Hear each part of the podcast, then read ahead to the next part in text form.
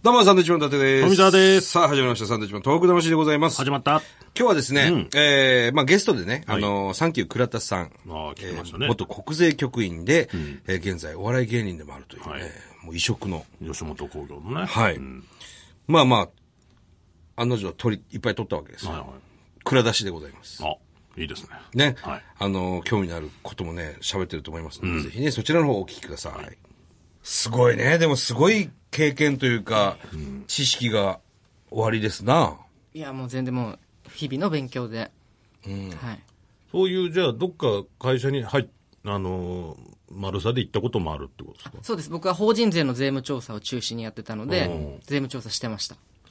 その時こんなことがあったっていうのは話せないですかじゃあ。あ、僕は話してます。それは話していいと別に。それはもう曖昧なところなので話してますね。これはラジオ聞いてる人がその丸さの女見てない人もいますから。まあねはい。要するに国税局員っていうお仕事は、ざっくり言うとどういうお仕事になりますか会社とか、個人でお店をやってる人のところに行って、帳簿、お金の記録ですね。売上とか経費の記録を見せてもらって、間違ってたら、さらに税金を徴収するというはいはいはい。仕事ですね。それを急に行くんですよね。急に行きます。あ、でもただ今基本的には電話をあ、しま今すね電話するんだ、一本。はい、電話し今ます。連絡いただけます。あ、あ、そうか、うちもそうか、電話あった、はい。だっていない場合もあるもんね。何はい何日前に電話するんですかもう1ヶ月とか、2週間とか、割と早く。ほあとはその、この日に行きますではなくて、空いてる日ありますかっていう感じなので。それで要するに脱税とかをしている企業だったり、法人だったりは、めちゃくちゃ焦るわけでしょ焦りますね。その2週間なり、その1ヶ月、電話が来てからのはい間で、はい。その脱税してるような企業は、はい。その、調査入るまでに、何もその、なかったことにすることは可能なんですかあ、改善っていうか。書類を改ざん捨てたりする人とか、い改はいざんする人とかいますね。んはい。でも、絶対に見つかるんでしょ僕らは絶対見つけてるつもりなんですけど、もしかしたらさらにこう隠れてる部分があった可能性は、というのは調査の時間って、まあ、2日間とか決まってるので、その間に見つからないこともありますし、取引先に反面調査って言って、ほう。この調査先の会社だけで書類を改ざんしてたらもうわからない場合があるので、取引先に行って、本当にその同じ取引があったのかを確認するんですけど、ええ遠くにあったりしたらやっぱりなかなか行けなかったりとかはあはあ、時間がないので見切れないので、そのままうやむやになることもあります。それさ、ここの会社調査行こうっていうのは何で決めるんですかそうですね。はっきりとはちょっと申し上げられないんですけど、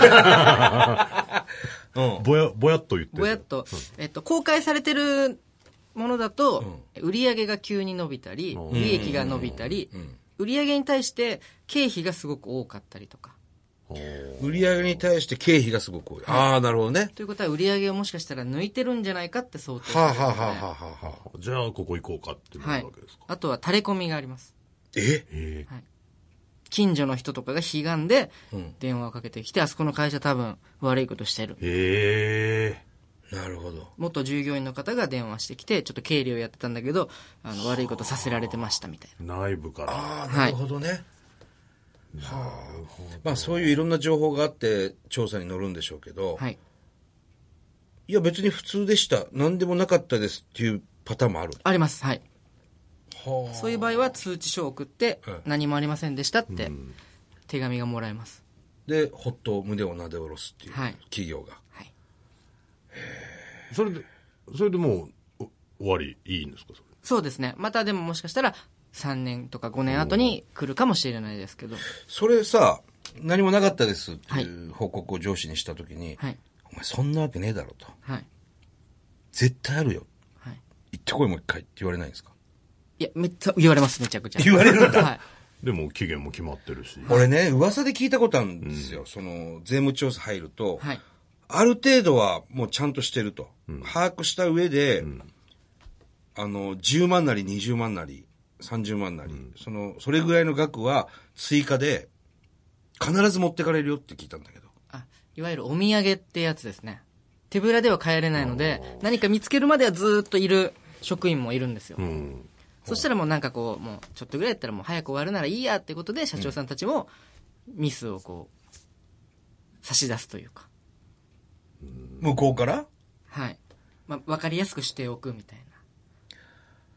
何それ僕は当たったことないですけど、やっぱり世間的には言われてますね、その行為は。あるよね。だかはい。らうちもそう言われたもん。なんて。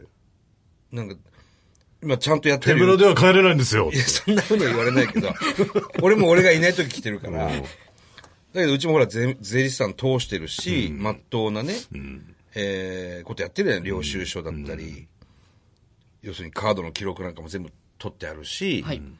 だけど、いくらかは持ってかれるよって言われたんですよ。誰に誰だっけな誰かに。国にってことですね。 国に、そうそう国そに、う。はい。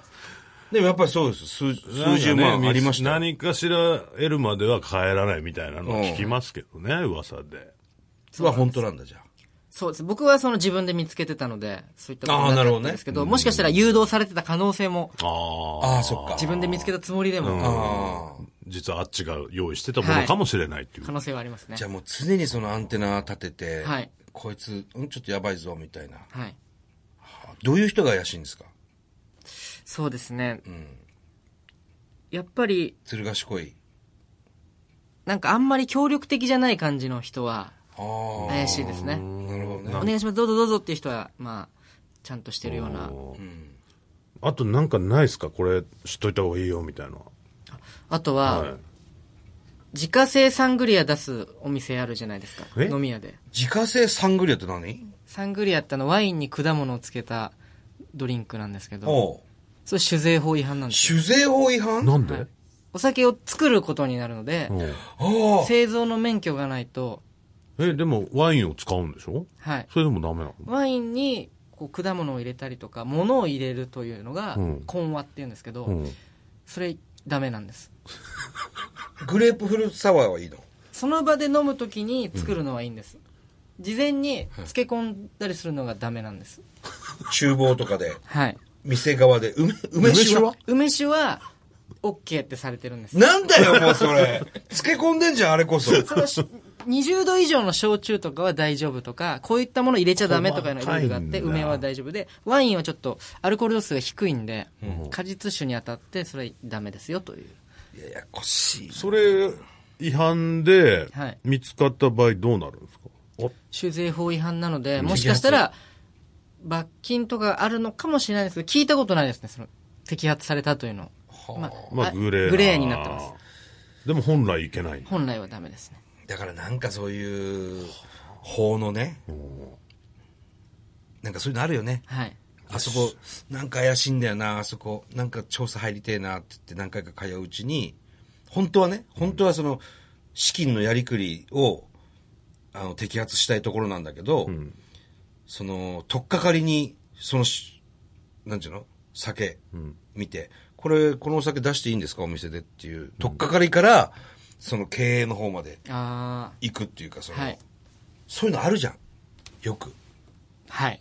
すげえある。もう、それ、結局後に逮捕に至るみたいなね。でも、そのお酒のところは国税局なんですか国税局の管轄なんですよ、お酒って実は。そうなのはい。えそうなんだ。免許とかも全部国税局が管轄してます。なんでやめたんそんなとこ。いや、このラジオに出るためじゃないです か。そんそういうことじゃねえだろ。いやー、でも勉強にな る。いやー、この知識面白い。一緒になんか飯食いたいよね。でも話さないよ。話さないですだ。ってもう、もう今いいんでしょ国税局辞めたんだからさ。気持ちは国税局ですから。なんだよ、それ。 いいじゃん、もう辞めたんだしな。ダメなんだ。ダメです。はいそれはずっと守るものなの。ずっと守れますね。それ個人的にそれともそういう法なの辞めてからもそういうルールですよ、という。法、すごい秘ね。密、はい、秘密を守るという。はい。守秘義務という。はい。言いたくならないあ、行きたくなりますね。どうすんかあの、の彼女とかいんの彼女いないです。彼女にさ、はいすっごい素敵な彼女ができてね。はい。ちょっと教えてよ、当時のさ、って言われたらどうする迷いますの迷うのね。かだからダメな の。でも言わないでも言わないです。言わないんだ言わないです、それもちろ堅ん。くなですね。そうあのかいうんその国税局の人同士だったらいう。あ、それそうですね。それは、じあゅーまあ仕事の情報交換としてなるほど、個人情報は言わないですけど。うん、こういうことがあってってはいいうケースで。はい。はい。辛いよね、それはそれでね、言えないっていのもそうですね。すごいね。すごい仕事だよね。でもこういう国税局の人たちがいるからこそね、いいんですよ、日本は。怪しい人も ね、捕まるわけです、必ず。どの立場で言ってんの、あなたは。いや、本当に。そういう人がいないとさ、成いりや、立たもない。ちろんそうですよ。国として悪いことする人いるわけですかそらうね。そうそう。みんなこう、抜け道抜け道使ってね、はい。自分だけ気持ちよくなりゃいいと思ってる奴らが多いから。なんかこう、一個だけいい抜け道みたいなの教えてもらっていいですか言う か。抜け道言うか、そんなもん。そういうのが言っちゃいけないよ。ダメなんだ。さあ、えーこの番組ではですね、東日本大震災に対するあなたのメッセージを受け続けます。はい。はがきの方は郵便番号100-8439日本放送サンドイッチマンのトーク魂まで。いろんなメールをお待ちしております。それではまた来週です。バイビー。